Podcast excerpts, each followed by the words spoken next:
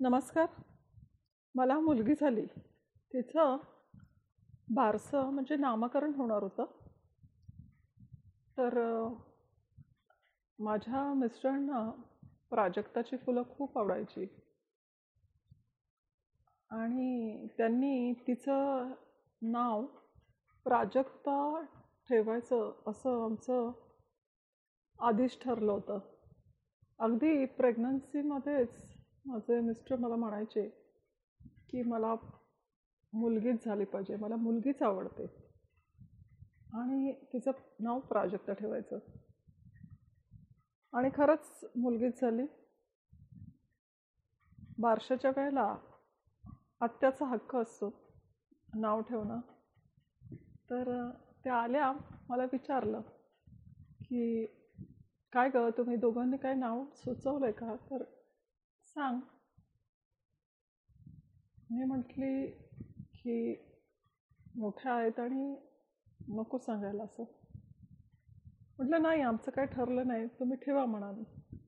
आणि त्यांच्या इच्छेने मग ते नाव ठेवलं. आता मिस्टर आले त्यावेळेला मला विचारलं ठेवलं नाव प्राजक्ता?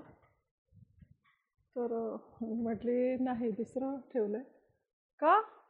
म्हटलं अहो नाही पहिला हक्क आत्याचा असतो. त्यामुळे त्यांनाच ठेवू द्यावं अशी माझी मनाची इच्छा होती. किंवा त्यावेळेला मला तसंच वाटलं. त्यांनी तसं मला विचारलं होतं. त्यांनी काही सांगितलं आहे का तुला? पण नाही वाटलं मला काय. ठीक आहे म्हटले. दुसरी मुलगी होईल तेव्हा आपण तिचं नाव प्राजक्त ठेवू. खरोखर अभिमान वाटला अशा माझ्या पतीवर. कारण काय? आत्ता बहुतांश लोक मुलगी झाली म्हटलं की त्यांच्या डोक्यावर आट्या पडतात. किंवा तसं दाखवत नाहीत. पण मुलगी झाली म्हणून मनातून खुश नसतात. एक चेहऱ्यावर खोटा आनंदाचा भाव आणतात. कारण आपल्या इथली मानसिकताच तशी झालेली आहे की मुलगा झाला म्हणजे ओके. अशी एक ना अनेक कारणं आहेत. सर्वच लोक नाही काही अपवाद आहेत. पण आपण समाजात पाहत असतो. तर किती दुर्दैवी गोष्ट आहे.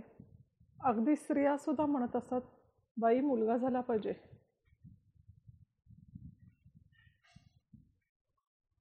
ही मानसिकता आता बदलत चालली आहे पण तरीही काही काही स्त्रियांना मुलगी झाली किंवा मुलीला जन्म दिला म्हणून तिचा मानसिक छळ चालू असतो. कित्येक आपलं मनोगत व्यक्त करत नसतं. काही काही स्त्रियांना घरातून नातेवाईकातून. अगदी टोमणे दिले जातात. मुलगा आणि मुलगी यामध्ये फरक आता काही नाही. स्त्रिया पण पुरुषांच्या बरोबरीने सर्व क्षेत्रात आहेत. पण तरी पण लोकांची मानसिकता अजूनही तशीच आहे.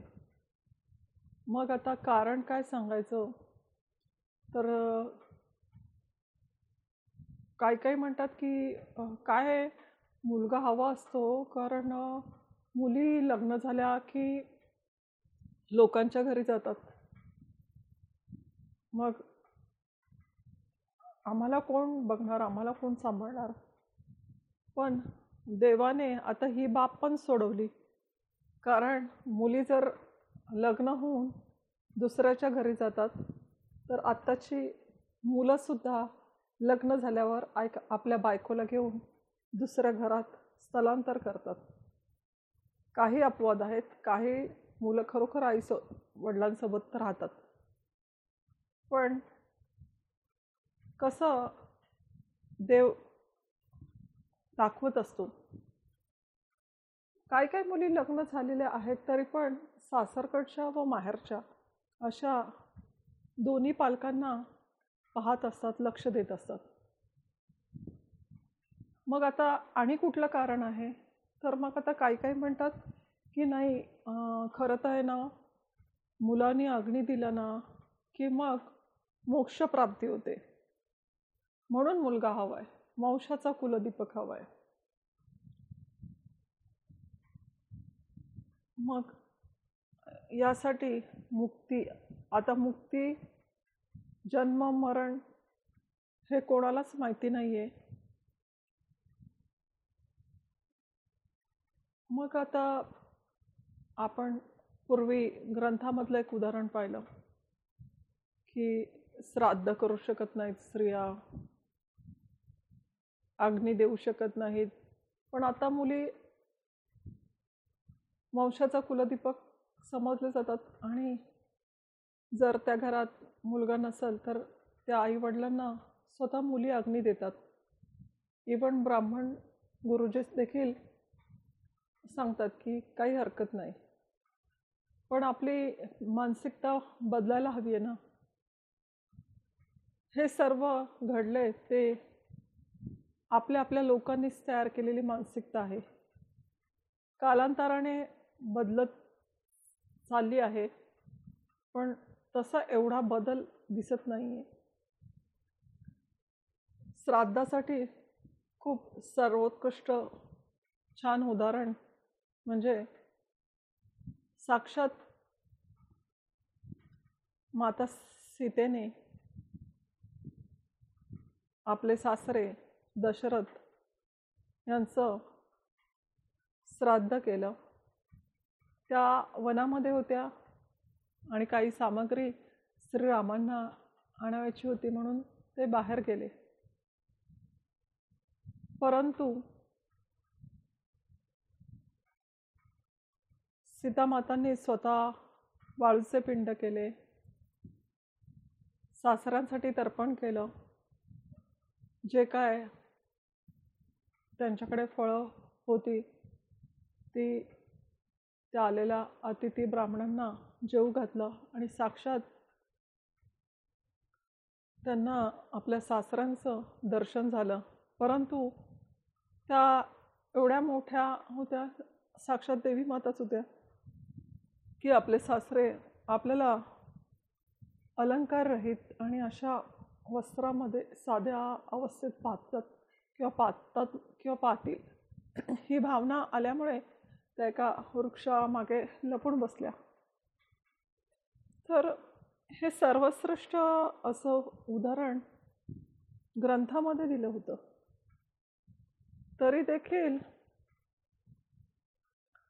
आपली सर्वसामान्याची मानसिकता बदलली नाही आहे तरीही मग म्हणतात की नको नको. मुलीकडून नको श्राद्ध करायला. हा भावाचा मुलगा घ्या. हा भावाचा नाही मग मेवण्याचा घ्या. असं चित्र विचित्र सगळीकडे वातावरण आपल्याला पाहायला मिळतं. तुम्हाला तर्पण केल्यावर मुक्ती मिळणार आहे. तुम्हाला मुलीने अग्नी दिल्यावर मुक्ती मिळणार नाही किंवा मुलांनी अग्नी दिल्यामुळे मुक्ती मिळेल. यापेक्षा आपण हा का विचार करत नाही? की आपल्या पोटी जे काही बाळ किंवा जे आपल्या प्रेमाचं प्रतीक आहे जो मुलगा किंवा मुलगी आहे त्या मुलामुलींना समभावनेने